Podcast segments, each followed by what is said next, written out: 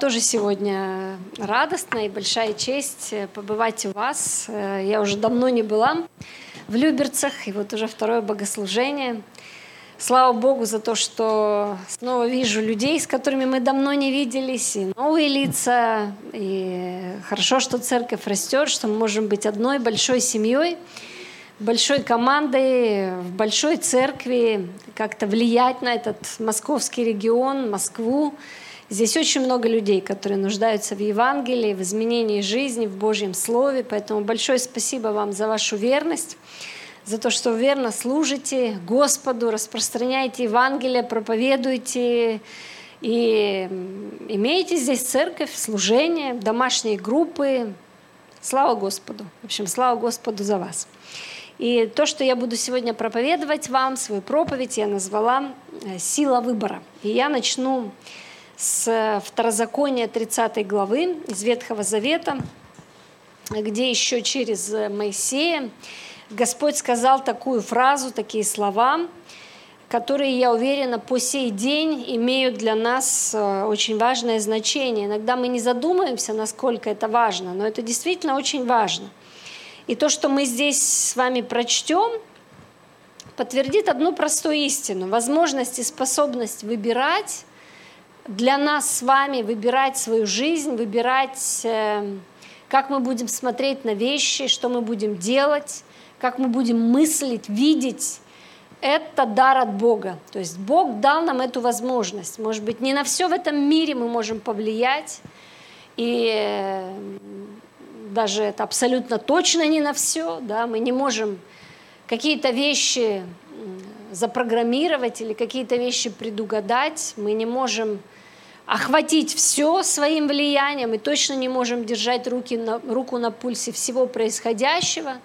Но есть нечто, за что мы не имеем права не взять ответственности. Вот в данном случае это за свой собственный вклад вот в ту ситуацию жизни, которая есть у нас.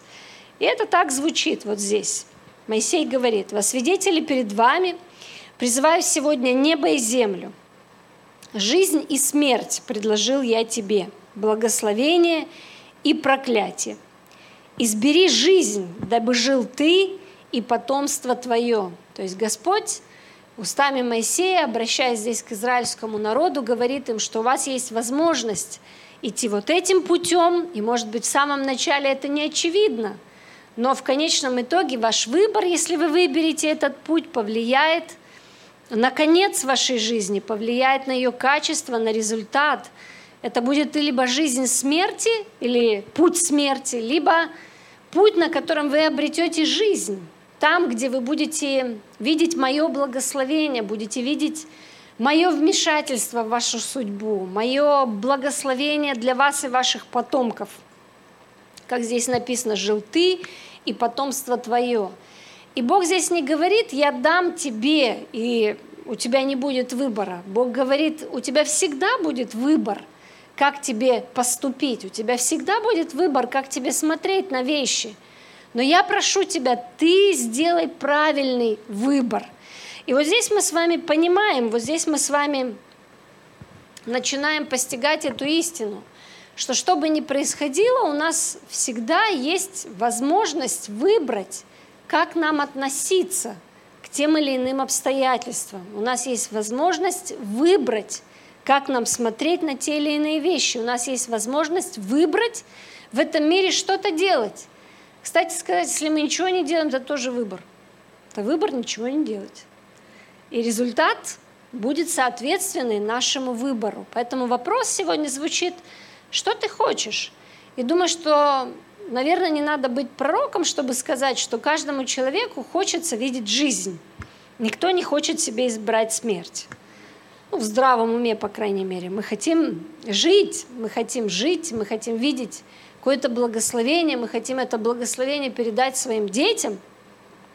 Тогда от чего эта жизнь зависит? И вот очень часто, особенно будучи верующей очень давно, я вижу, что мы с вами, как верующие люди, часто недооцениваем свою часть. Мы думаем, что мы пришли к Богу, и наша жизнь целиком и полностью теперь на тысячу процентов зависит от того, вот Он сделает, от того, что Он сделает. Вот Он сделает, значит, у нас будет. Если у нас нету, значит, Он не дал, Бог не сделал, Бог не совершил. Или, наверное, Он что-то не дослышал. И некоторые люди, я вижу, как они разочаровываются, во что-то верят, верят, потом этого не имеют. И говорят, мы разочарованы. То есть Бог это не сделал для меня. И вот здесь я вижу, что есть что-то зависящее от нас. Есть наши выборы, выборы, которые делаем мы. Даже сегодняшняя ситуация, сегодняшний воскресный день. С одной стороны, мы говорим, друзья, что это Бог нас привел в церковь. Но ведь это не Бог привел вас в церковь в буквальном смысле слова. Это вы сегодня, проснувшись, приняли решение, что вы не будете смотреть собрание онлайн, а вы оденетесь, обуетесь, может быть, даже не позавтракаете, но в вашем случае это, наверное, не актуально. Люди, приходящие на второе богослужение, необычно такие более э, расслабленные, потому что, наверное, позавтракали. Но, тем не менее, вы приняли решение. Вы сделали выбор встать и пойти. Да, вы не выбрали себе сегодня проповедника, может быть, вы не выбрали, что будет происходить дальше – вы не можете выбрать весь целиком день, но вы сделали выбор в пользу Бога, выбрав прийти на собрание, даже на богослужение. Так? Так. То есть есть какие-то вещи, которые мы назовем моя ответственность, моя часть. А в чем моя часть? Где моя часть? Да. Мы не можем сделать все, поэтому мы не самодостаточны, нам нужен Господь. Это Господь, который меняет наши жизни – это Господь, который прикасается к нашим сердцам. Это Господь, который совершает чудеса, это правда. То есть мы ничего не можем без Него. Но тем не менее, в Божьем порядке, в Божьем устройстве вещей так определено, что Он никогда не нарушает нашу суверенную волю. Мы не марионетки в Божьих руках. Дьявол хотел бы, чтобы мы были марионетками в его руках. Но слава Богу за его устройство и за его картину мира, и за тот порядок, который он учредил в этой вселенной, вообще на этой земле, дав нам возможность выбрать свой путь. И я верю от всего сердца, что Иисус Христос, Он умер за то, чтобы и воскрес, естественно, за то, чтобы мы снова с вами обрели суверенную возможность выбрать жизнь. И выбирать ее каждый день, выбирать ее во всех обстоятельствах, выбирать ее несмотря ни на что, выбирать жить на стороне Бога. И вот, собственно, об этом мы сегодня с вами и говорим, об этом выборе, с чего он состоит, что это означает, что это означает выбрать жизнь, что это означает для нас каждый день. Еще одно э, такое очень известное место в Библии – Марка 5 глава.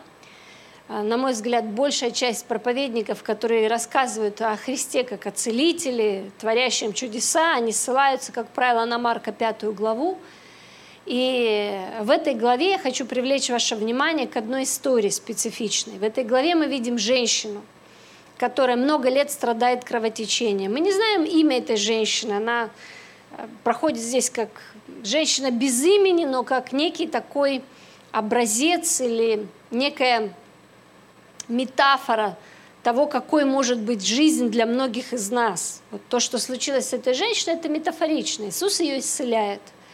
Интересно, что Евангелие от Марка, которое на самом деле самое короткое Евангелие, оно самое лаконичное Евангелие, оно сильно в этом смысле отличается от Евангелия Иоанна, Луки, которые в своих повествованиях более длинные, более детальные – и вот Марк, несмотря на то, что он э, краткий, лаконичный, не детальный, в общем-то, ничего детализированного там нет, только констатация каких-то фактов.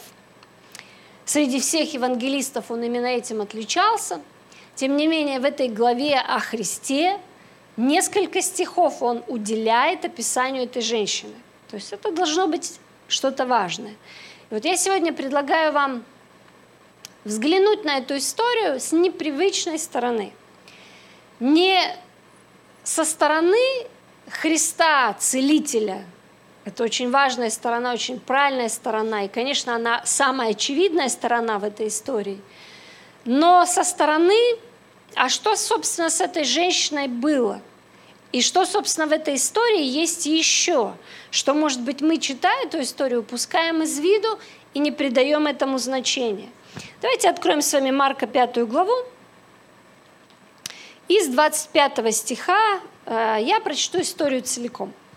Одна женщина, которая страдала кровотечением 12 лет, то есть 12 лет она была больна, больна, наверное, неизлечимой болезнью, и много написано, потерпела от многих врачей, истощила все, что было у ней, и не получила никакой пользы, но пришла в еще худшее состояние. То есть это позволяет нам сделать вывод, что она не только физически страдала, и у нее не только был физический недуг, но она страдала эмоционально, она страдала душевно, она все потратила, и 12 лет э, ничего не принесло и пользы. То есть у нее не было ни состояния, годы ее жизни проходили, то есть что творилось у нее в душе – когда 12 лет тебе ничего не может помочь, и ты все свои средства истратил, возможно, на врачей и целителей, они тебе ничем не помогли, это хороший повод разочароваться. Разочароваться в жизни во всем. Разочароваться, может быть, в людях, может быть, даже в своей вере разочароваться. Я напомню вам, что в Израиле в первом веке атеистов не было. То есть вам нужно читать, когда вы читаете Евангелие, нужно читать с прицелом, а как это было тогда. То есть это не было наше общество. Когда мы сейчас выходим на улицу, и есть ряд людей, которые вообще ничего о Боге не знают, они о нем ничего не слышали. Они живут так, как будто Бога нет, и, в общем-то, мы им проповедуем Евангелие, мы призваны им проповедовать. Это Израиль первого века. Там не существовало людей неверующих. То есть была ли эта женщина неверующая? Ну нет, конечно. Она была верующая, она была иудейка. Да, она исповедовала иудаизм, веру в Бога, Авраама, Исаака и Якова, того самого Бога. Очевидно, люди, к которым она обращалась, наверное, тоже каким-то образом были внутри ее веры, но ничего не помогало. То есть можно тысячу раз разочароваться во всем. В Боге, в жизни, в людях, в методах – Вообще задаться вопросом, зачем я тут живу, может, только воздух копчу. Но смотрите, что происходит. Библия говорит нам, что она, услышав об Иисусе, 27 стих, подошла сзади в народе прикоснулась к одежде его, ибо говорила, если хотя к одежде его прикоснусь, то выздоровею. И тотчас иссяк у ней источник крови, она ощутила в теле, что исцелена от болезни – в то же время Иисус, почувствовав сам в себе, что вышел из него, вышла из него сила, обратился в народе и сказал, кто прикоснулся к моей одежде. Ученики сказали ему, ты видишь, что народ теснит тебя, и говоришь, кто прикоснулся ко мне. Но он смотрел вокруг, чтобы видеть ту, которая сделала это. Женщина в страхе и трепете, зная, что с нею произошло, подошла, пала перед ним и сказала ему всю истину. Он же сказал ей, черь, вера твоя спасла тебя – иди в мире и будь здорова от болезни твоей. Итак, что мы здесь видим? Женщина, страдавшая кровотечением, это не чистая женщина для древнего Израиля, для тех дней. Она считалась нечистой. И по законам и по обычаям того времени она не должна была касаться человека, и тем более касаться мужчины. Но она берет на себя смелость, она принимает решение, она делает выбор – продолжать стремиться к своему исцелению. Она верит, что у Господа есть для нее то, что ей очень-очень нужно. Поэтому, может быть, в тот день она, переступая через все заслоны, через все преграды каких-то человеческих, религиозных предрассудков, она пробирается, то есть не случайно она в страхе и трепете отвечает, когда Иисус спрашивает, кто меня коснулся, написано, она в страхе и трепете рассказала ему. То есть ей страшно, но она проходит через свой страх, и она идет ко Христу, чтобы получить то, что ей нужно, взять у Бога то, что ей нужно. Друзья, у Господа может быть и не может быть, у Него действительно для нас есть жизнь, у Него для нас есть полнота жизни – У Него для нас есть все благословения, о которых мы только можем подумать. У Него для нас есть цельность, исцеление, целостность нашей души, нашего тела, всей нашей жизни. Но до тех пор, пока мы не взяли руку и не протянули, чтобы это взять, до тех пор, пока мы его не выбрали сознательно, до тех пор, пока мы не пошли за ним в своем выборе, это так и останется что-то вне нас существующее. Чтобы это стало нашим, нам нужно принять решение и выбрать Бога, выбрать жизнь. Как говорит Моисей, но ты выбери жизнь. И вот в этой истории эта женщина выбирает жизнь. Она выбирает свое исцеление, она выбирает свое здоровье, она выбирает свою целостность. Ее вера, ее желание приводит ее ко Христу. С чего же начинается вот эта вот цельность и это исцеление в нашей жизни? И сейчас я даже больше имею в виду не столько внешние какие-то факторы избавления от сложных обстоятельств, я имею в виду внутреннее исцеление – внутреннее здоровье, внутреннюю цельность, цельность нашей души, наших эмоций, наших чувств, наших переживаний. Это начинается с ответственности за свои чувства. Процесс внутреннего исцеления начинается с личной ответственности за свои чувства. Когда я понимаю, что есть шаг, который я могу сделать навстречу Богу – есть выбор, который никто не может сделать, кроме меня. Эта женщина, возможно, в тот день могла бы остаться дома, не пойти в люди, не выйти в общество, там, где был Иисус. Да? Она могла бы остаться в своем разочаровании, остаться разочарованной и ничего не получить. Более того, в этой истории совершенно очевидно, что это не Иисус пришел к ней, это она пришла к Иисусу.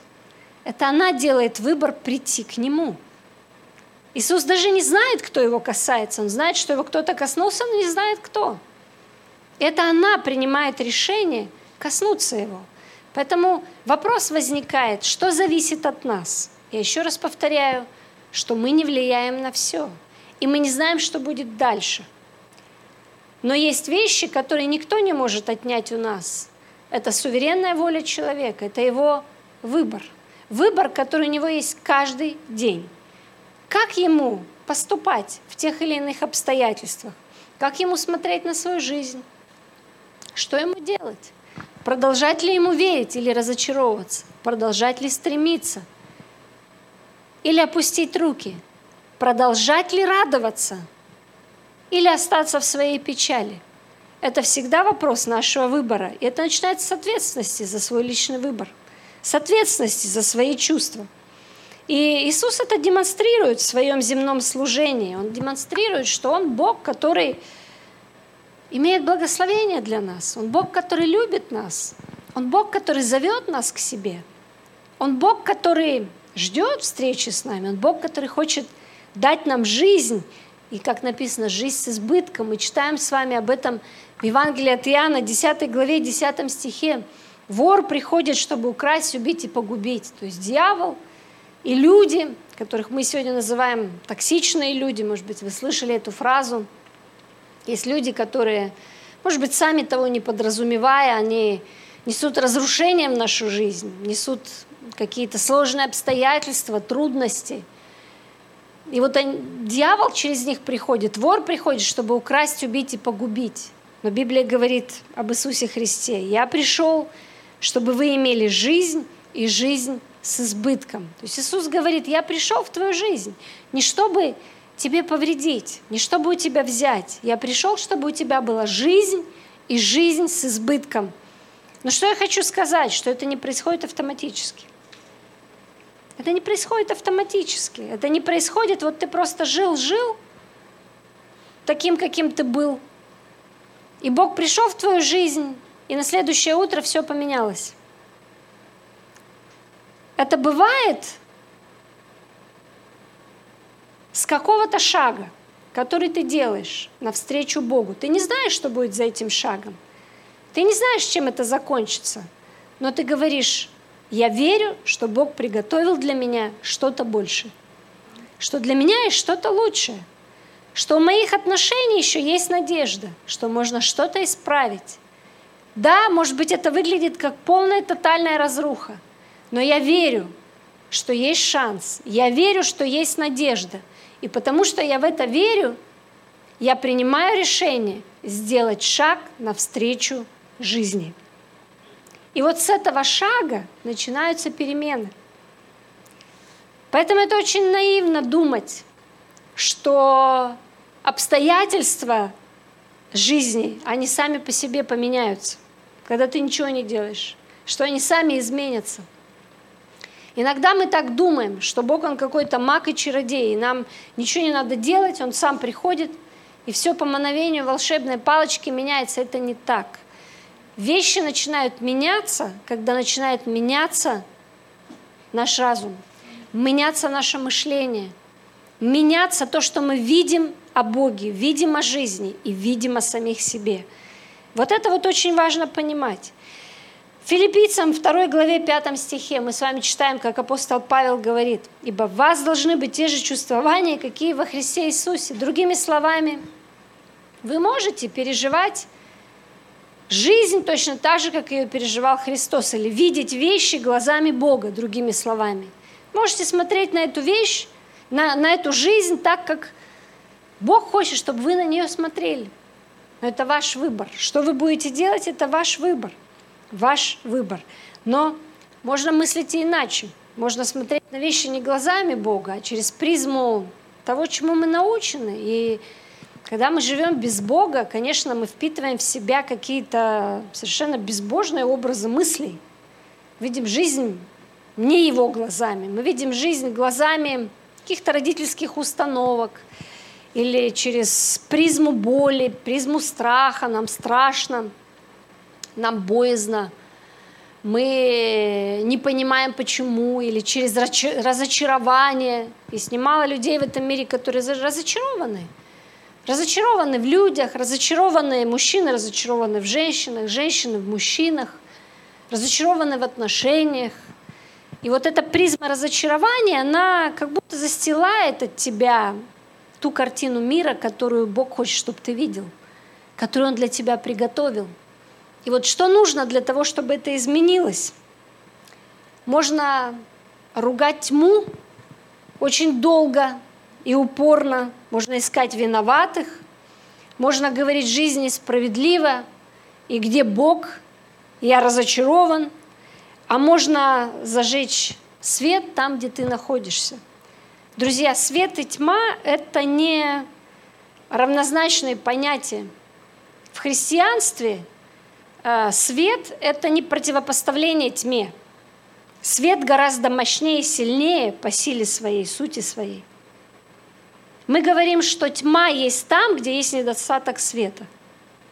То есть как только приходит свет, тьма отступает. Они не сражаются друг с другом. Тьма не перетягивает свет, потому что свет всегда побеждает тьму. То есть если где-то есть тьма, значит там недостаточно света. Недостаточно света от Бога. Недостаточно Божьей жизни. Тогда там есть тьма. Поэтому вместо того, чтобы ругать эту тьму, вместо того, чтобы искать виноватых, почему здесь нет света, в твоей жизни, в тех или иных обстоятельствах или областях, может быть, там нужно зажечь свет. И бессмысленно ждать, что кто-то придет и включит этот свет. И вот очень часто мы делаем ошибку, когда мы ждем. Мы ждем, что, ну не знаю, придет духовный человек или вдруг что-то случится, и свет зажжется.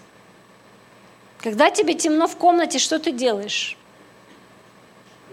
Ты подходишь к выключателю и нажимаешь выключатель, да? Или запускаешь там что-то с пульта, если у тебя что-то с пульта работает. Ты не сидишь, не входишь в комнату и не ждешь, кто придет свет включить, правда? Так темно, так холодно, отопление не работает. Пришел бы кто-нибудь, включил бы.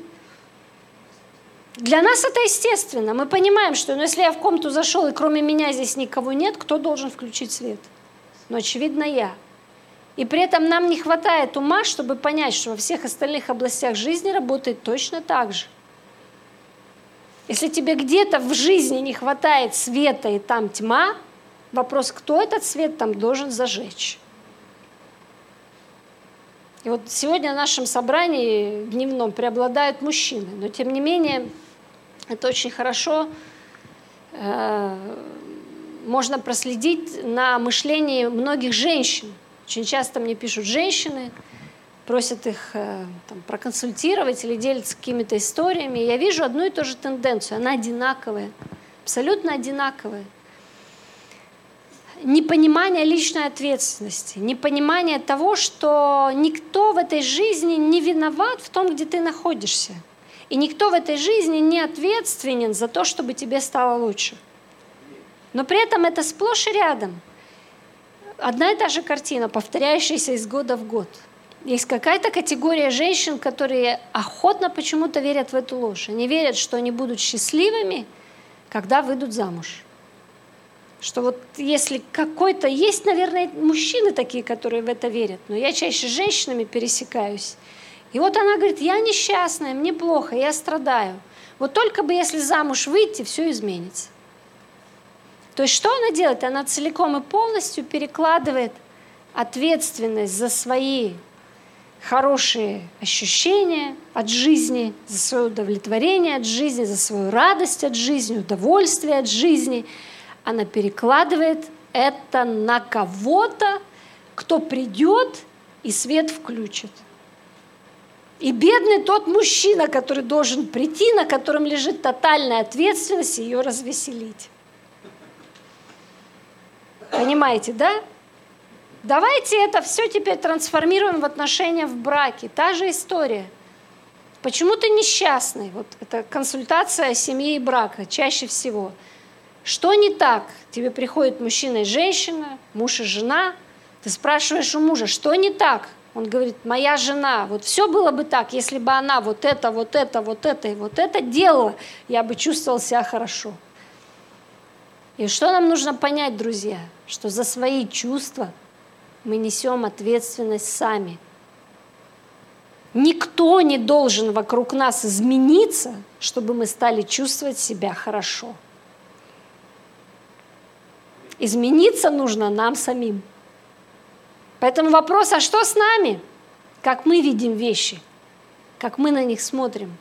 Если что-то внутри нас, где мы сделали не те выборы – где мы выбрали вещи видеть по-другому, где мы выбрали что-то говорить или не говорить, потому что иногда не делать и не говорить – это тоже выбор, который тоже приводит к чему-то.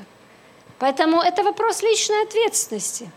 Я сам или я сама несу ответственность за свои чувства. Я несу ответственность за свою жизнь. Это вот та истина, которую Писание нам, в общем-то, передает – из страницы в страницу, что никто не несет ответственность за тебя. И даже Бог не нарушает суверенную волю человека. Дьявол все время пытается это сделать, он вор. Но Бог этого не делает. Поэтому даже книга Откровения мы читаем. Иисус не просто, он бы имел все права на это, он вообще Бог, царь вселенной, вседержитель. Все на этой земле его, ты его, я его – он имеет право на все, здесь все его. И при этом Библия говорит о Христе, когда она описывает его приходящим в жизнь человека. Там написано, Христос говорит, «Се стою у двери и стучу». Он не говорит, я захожу, потому что я Бог и имею право и делаю в твоей жизни, навожу там порядок. Я стучу в твою дверь. И если ты услышишь голос мой и откроешь мне – я приду в твою жизнь и буду с тобой вечерить, ужинать. И будет у тебя в жизни пир. Вопрос на засыпку. Кто должен открыть дверь?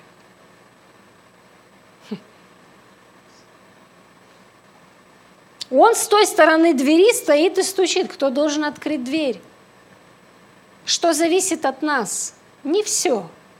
Но есть вещи, которые, да, будут всегда зависеть от нас – мы выбираем, открыть ли нам дверь или не открыть нам дверь. Мы выбираем, как нам смотреть на вещи. Мы выбираем, чему нам открыть дверь. Мы выбираем в конечном итоге жизнь или смерть. Это вопрос нашего выбора.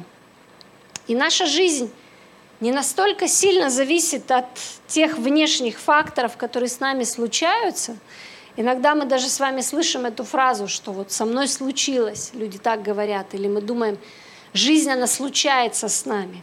На самом деле это неверный подход. Жизнь, она с нами не случается. Жизнь – это некое следствие определенных выборов, которые вы делаете каждый день определенных выборов, которые вы делаете каждый день. Вот вы, возможно, сегодня там имеете какую-то должность замечательную, для которой требуются э, какие-то навыки, требуется чуть больший уровень образованности, может быть. И почему она у вас есть? Потому что когда-то вы приняли решение и сделали выбор пойти, например, и учиться. Да? Вы приняли решение пойти учиться, может быть, вы не знали, чем это закончится, но вы сделали усилия над собой. Вы стали чуть раньше вставать. Что там с духовной жизнью? Она тоже сама по себе с нами случается. Никогда. Вы принимаете решение каждый день позволить Богу говорить вам, например, со страниц Библии. Каждый день быть благодарным Ему. Каждый день, может быть, встать на 5-10 минут раньше, чтобы сказать Ему, Господь, этот день в твоих руках.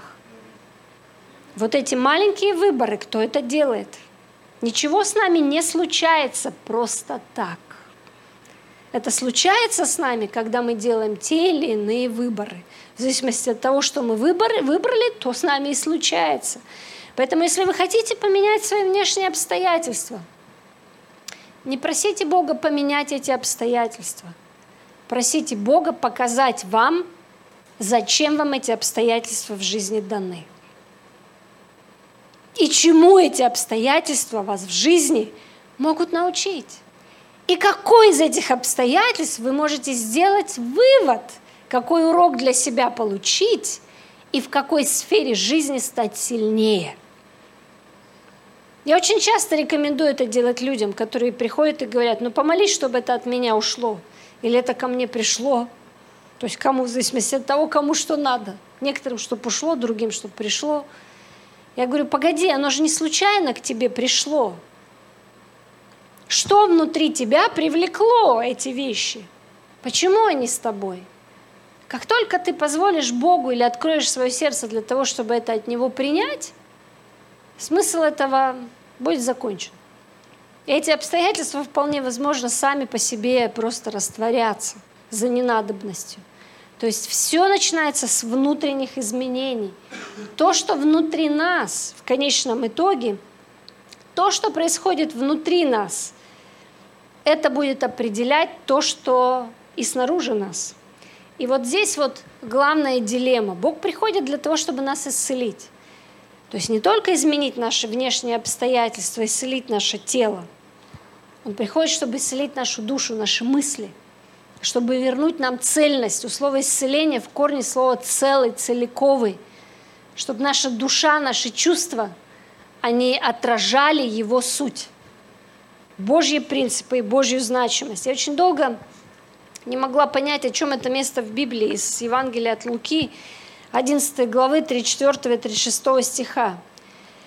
А, здесь мы с вами читаем. «Светильник тела есть око», то есть глаз, глаза – Итак, если око твое будет чисто, то и все тело твое будет светло. А если оно будет худо, то и тело твое будет темно. Итак, смотри, свет, который в тебе, не есть ли тьма? Если же тело твое все светло и не имеет ни одной темной части, то будет светло все так, как бы светильник освещал тебя сиянием. И я вот это читаю и думаю, что надо сделать? Глаз открыть, помыть, чтобы светил правильно, или что надо делать, что, что здесь написано. На самом деле это метафора.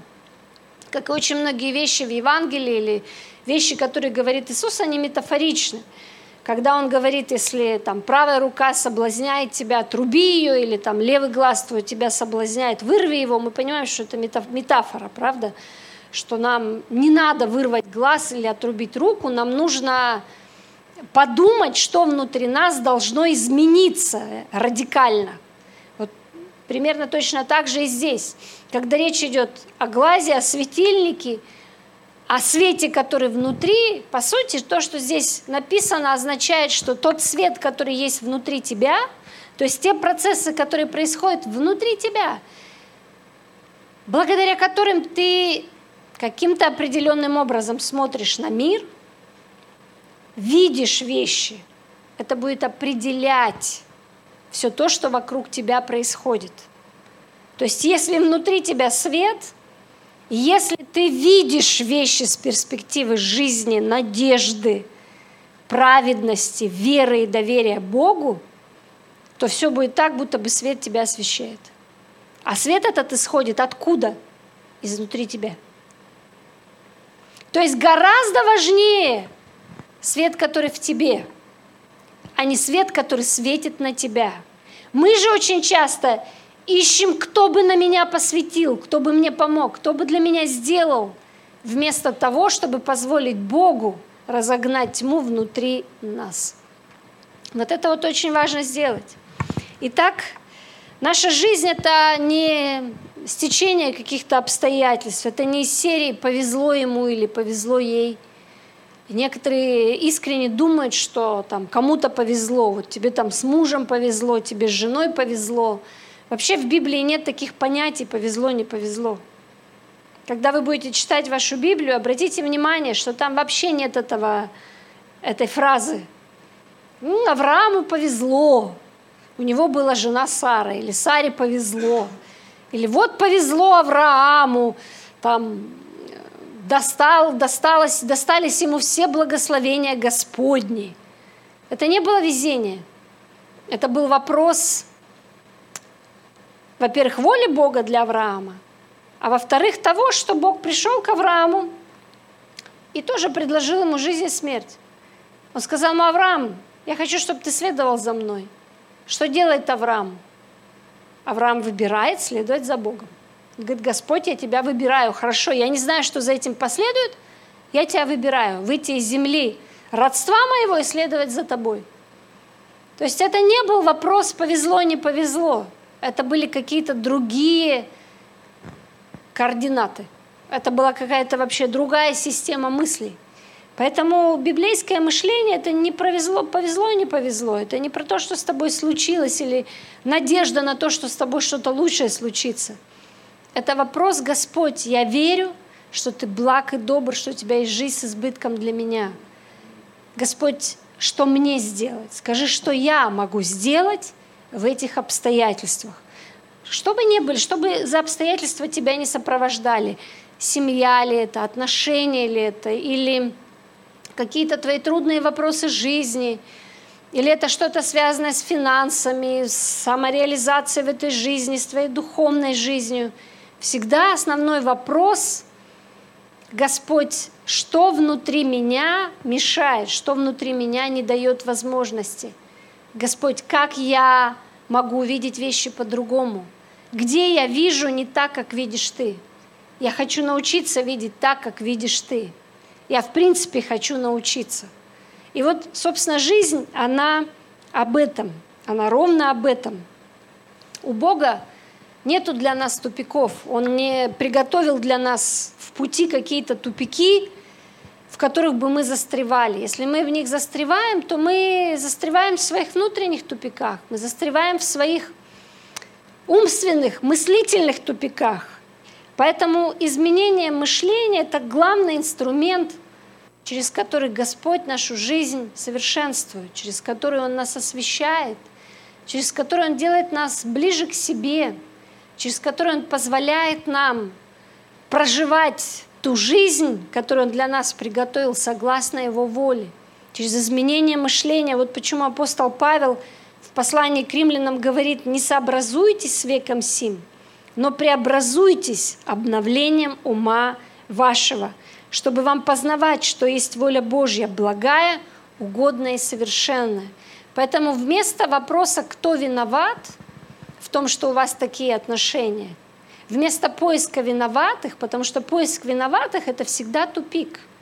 Лучше задайся вопросом, что я могу сделать сегодня, чтобы повлиять на изменение ситуации – что я могу сделать, чтобы повлиять на изменение ситуации? Тупик это продолжать ждать изменений, не меняя привычек поведения. То есть иногда мы наивны, мы ждем изменений, но мы не хотим меняться. Мы ждем изменений, но мы хотим оставить в своей жизни все по-прежнему. Мы не хотим сделать какого-то усилия над собой или над своим привычным, над своими страхами. И при этом мы ожидаем, что что-то произойдет, и ничего не происходит. Поэтому сегодня я вас призываю, может быть, подумать об этом, что я могу сделать, из какого тупика мне нужно выйти.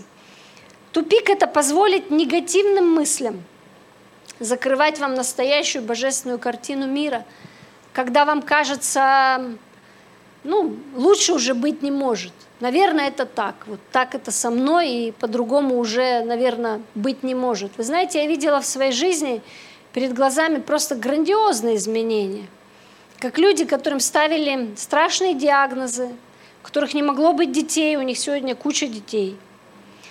Как девушки, женщины, мужчины, молодые парни.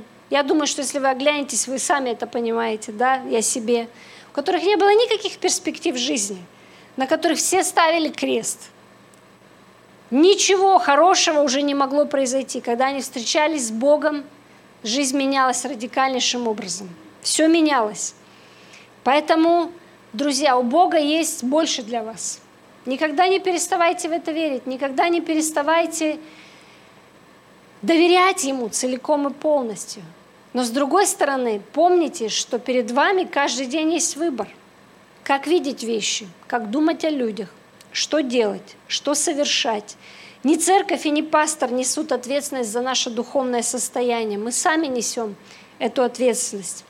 Пастор, церковь, домашняя группа, братья и сестры могут помочь, могут сострадать, могут направить, да, могут подсказать, но они не будут за тебя поправлять глаз, поправлять видение.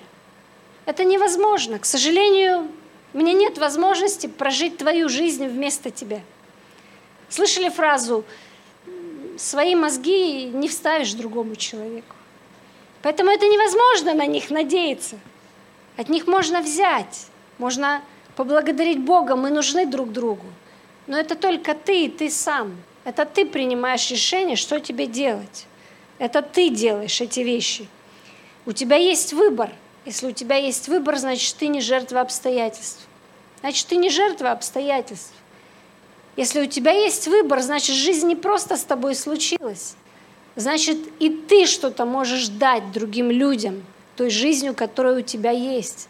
Ты не просто жертва. Какое-то время назад, наверное, там месяцев 7-8 назад, одна девушка а, подарила мне книгу. Мы были с Олегом э, в одном городе, вели семинар о семье и браке. И одна девушка подошла ко мне и подарила мне книги. Она говорит, я прочитала эти книги и решила, что вам тоже их надо почитать.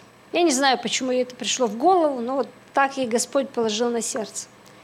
И она подарила мне эти книги, и в своем отпуске в начале лета я прочла эти книги. И одна из них, э, книга под названием «Выбор», ее автор Эдит Ева Эгер, она произвела на меня просто неизгладимое впечатление. На сегодняшний день, до сего момента, я считаю ее лучшей – прочитанной книгой. Я не знала о ней, она была издана на русском языке в 2020 году, вот как раз во время пандемии. И эта книга так и называется «Выбор». И эта книга не то чтобы перевернула мое сознание, но она поставила такую жирную точку в тех убеждениях, э, которые, к которым я до этого уже пришла в своей жизни – и я поняла, что действительно это так, и по-другому просто быть не может. И вот эта женщина, ей 94 года на сегодняшний день, она еврейка, она наша современница, она до сих пор жива, живет в Соединенных Штатах. Она, собственно, написала свою автобиографию. Она бывшая заключенная концлагеря Аушвиц. Вот буквально две недели назад мы с вами вспоминали о Холокосте – она в 16 лет, будучи молодой девушкой, попала в этот нацистский концлагерь. У нее на глазах ее родителей отправили в газовые камеры, причем она много лет жила с мыслью, что это она виновата в их смерти, потому что нацисты отправляли в газовую камеру всех тех, кто был старше 40 лет. Ее мама, ее родители молодо выглядели, ее мама молодо выглядела. И нацист спросил у нее, когда она прибыла в концлагерь, это твоя мать? И если бы она в тот минуту, в ту минуту, как ей казалось, сказала бы, что нет, это моя сестра – Возможно, нацист поверил бы, и жизнь ее мамы на какое-то время сохранилась бы. Но она нацисту сказала правду, она сказала, да, это моя мама. И тогда нацист понял, что этой женщине, да, больше 40 лет. И он отправил ее в газовую камеру. И вот эта Эдит Ева Эггер, она не могла себя простить. Она думала, что это из-за нее погибла мама. Она пережила, пережила эти тяготы Холокоста абсолютно невинно. Ее жизнь, казалось бы, пошла под откос. Она потеряла своих близких, она потеряла своего возлюбленного. Она потеряла свое будущее, свои надежды. Она была балериной, танцовщицей. Теперь, конечно, все было потеряно. Она чудом выжила. Со сломанным позвоночником, совершенно обессиленную ее э, нашли американские солдаты, спасли ее из кучи трупов, просто достали, реально. Она начала новую жизнь. И, казалось бы, она вышла из Аушвица, но Аушвиц не вышел из нее. Из нее не вышло ни прощения к себе, и ни прощения к этим ее убийцам. Она жила с мыслью, что зачем я здесь, кому я нужна, если я все эти тяготы переживаю. И вот в своей книге она описывает свой путь длиной в жизнь, как Господь переворачивал ее сознание – и как Господь учил ее каждый день жизни, если тебе досталось жизни, ты выжил, ты живешь и продолжаешь жить, то каждый день нужно не просто жить, а нужно выбирать жить. И вот как она выбрала, выбрала быть счастливым человеком здесь и сейчас, в этом мире, как она выбрала приносить пользу людям, несмотря на то, что она была жертвой. Жертвой жизни, жертвой нацизма, жертвой Холокоста. Она выбрала, она выбрала простить себя. Она описывает там в одной главе, она так и называлась «Простить Гитлера». Она описывает, как она возвратилась в этот Аушвиц, как она снова встала на это место, уже будучи взрослой женщиной. И она выбрала простить себя, молодую девушку, для того, чтобы ей не жить с этим чувством тягости и вины. Как она выбрала простить всех своих обидчиков – как она просто выбирала заново жить, как она выбрала видеть смысл в своих страданиях. И она нашла этот смысл. И она утверждает этот глубокий смысл в своей книге. Эта книга одновременно очень страшная, потому что она описывает очевидц, глазами очевидца все эти события Холокоста. С другой стороны, она самая жизнеутверждающая, которую я читала – она нашла в своих страданиях смысл. Она стала доктором клинической психологии. Она по сей день консультирует людей. Она ведет даже свой блог в Инстаграме. Ей 94 года. По-прежнему, когда вы открываете ее блог, там написано «танцовщица».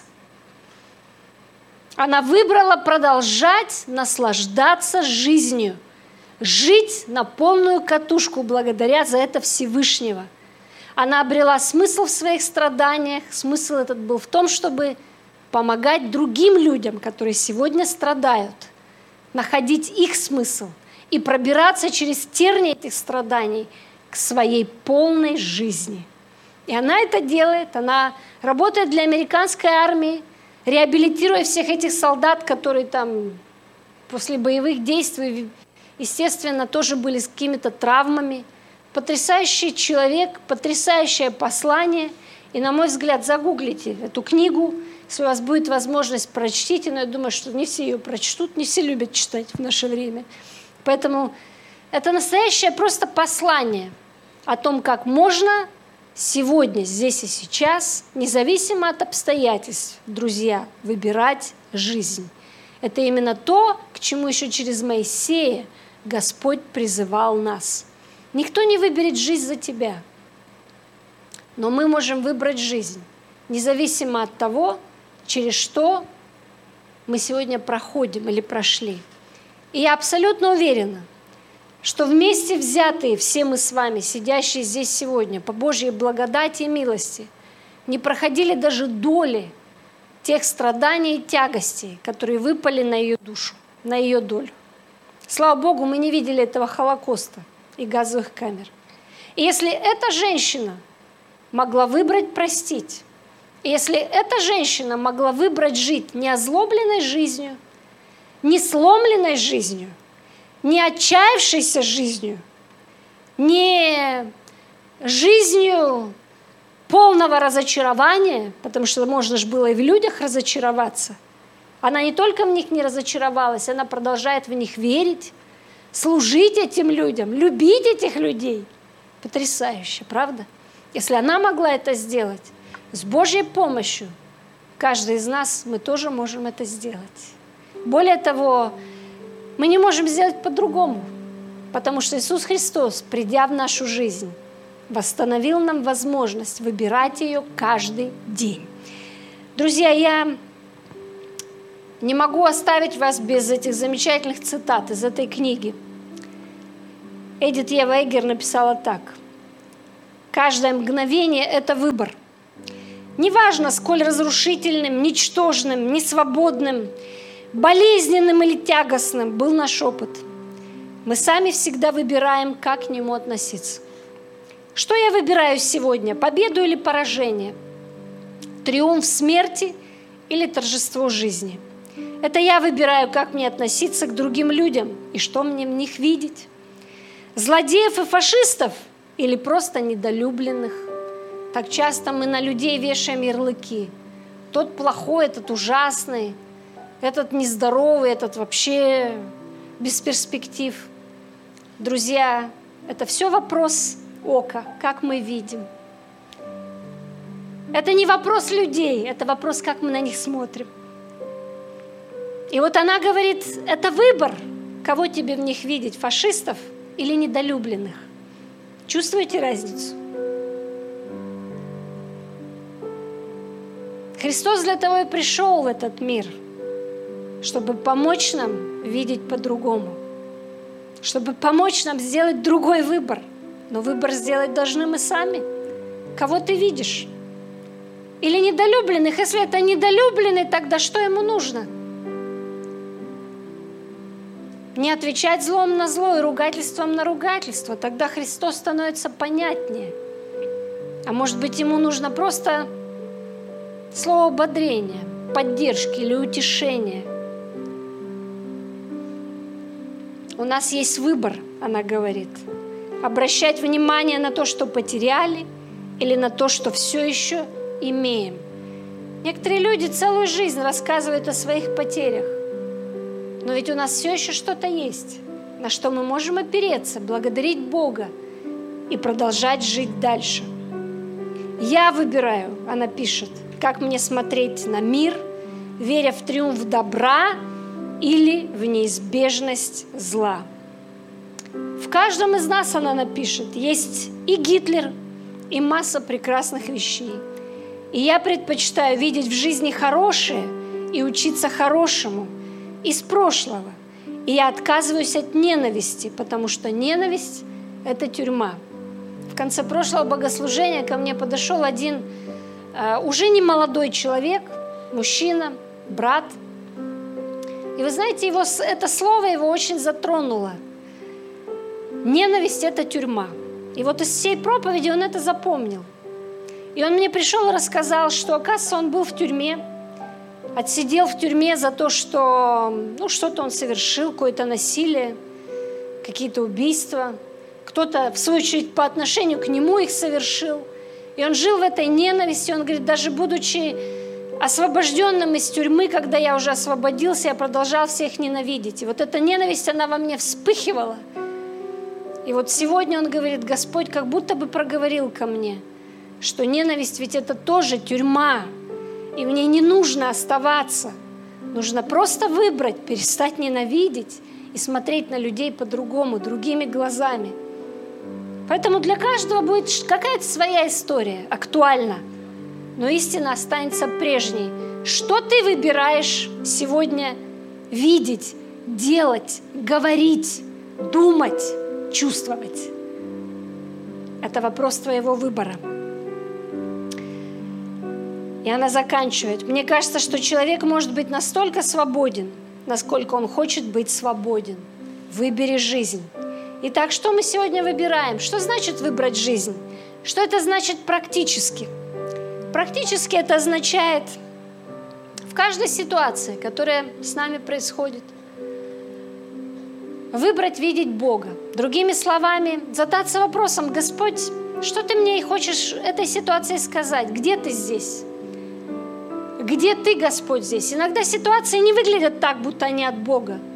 Но поверьте, вторая книга этого автора называется «Дар». И она утверждает, что все, что с нами в жизни происходит, это дар. Иногда этот дар даже не для тебя, он для того, чтобы ты впоследствии мог войти в свое призвание служить другим людям.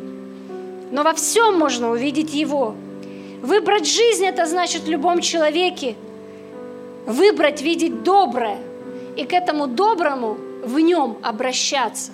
И здесь мы вспоминаем с вами Христа, которому привели блудницу, взятую в прелюбодеянии.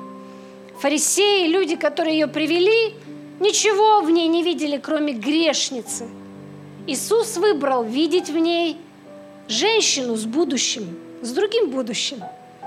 И к этой женщине с другим будущим он обращался, когда говорил ей – Никто не осудил тебя. Иди, я не осуждаю тебя, иди впредь не греши. Это вопрос выбора, как мы смотрим на людей. Выбрать жизнь – это значит выбрать надежду. Надежду во всех обстоятельствах. Даже если это 12 лет и ничего не помогло. Выбрать жизнь – это каждый день выбрать надежду. Надежду. Надежда абсолютно божественна. И надежда, Библия говорит, не постыжает.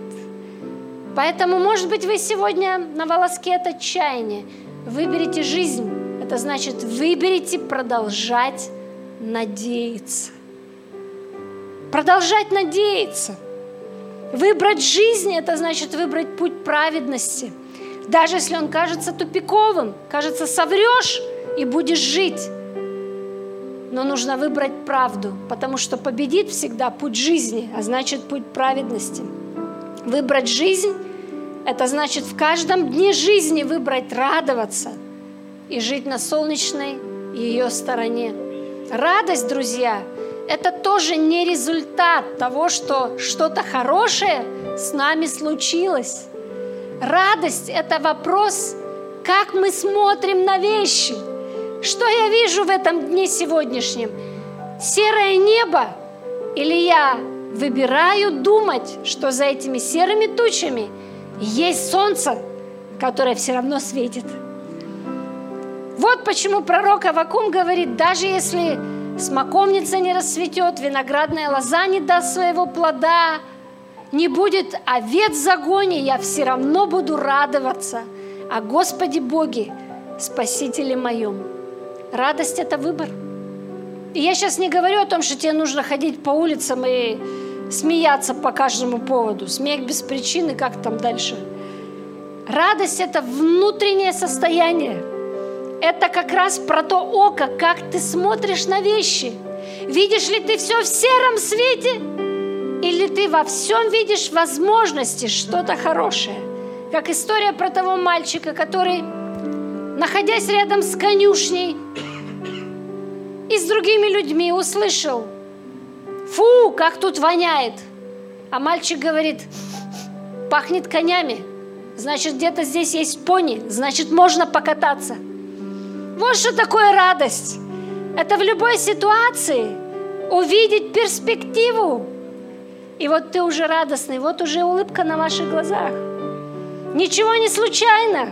Все для чего-то, во всем есть смысл. Жизнь всегда преодолеет смерть.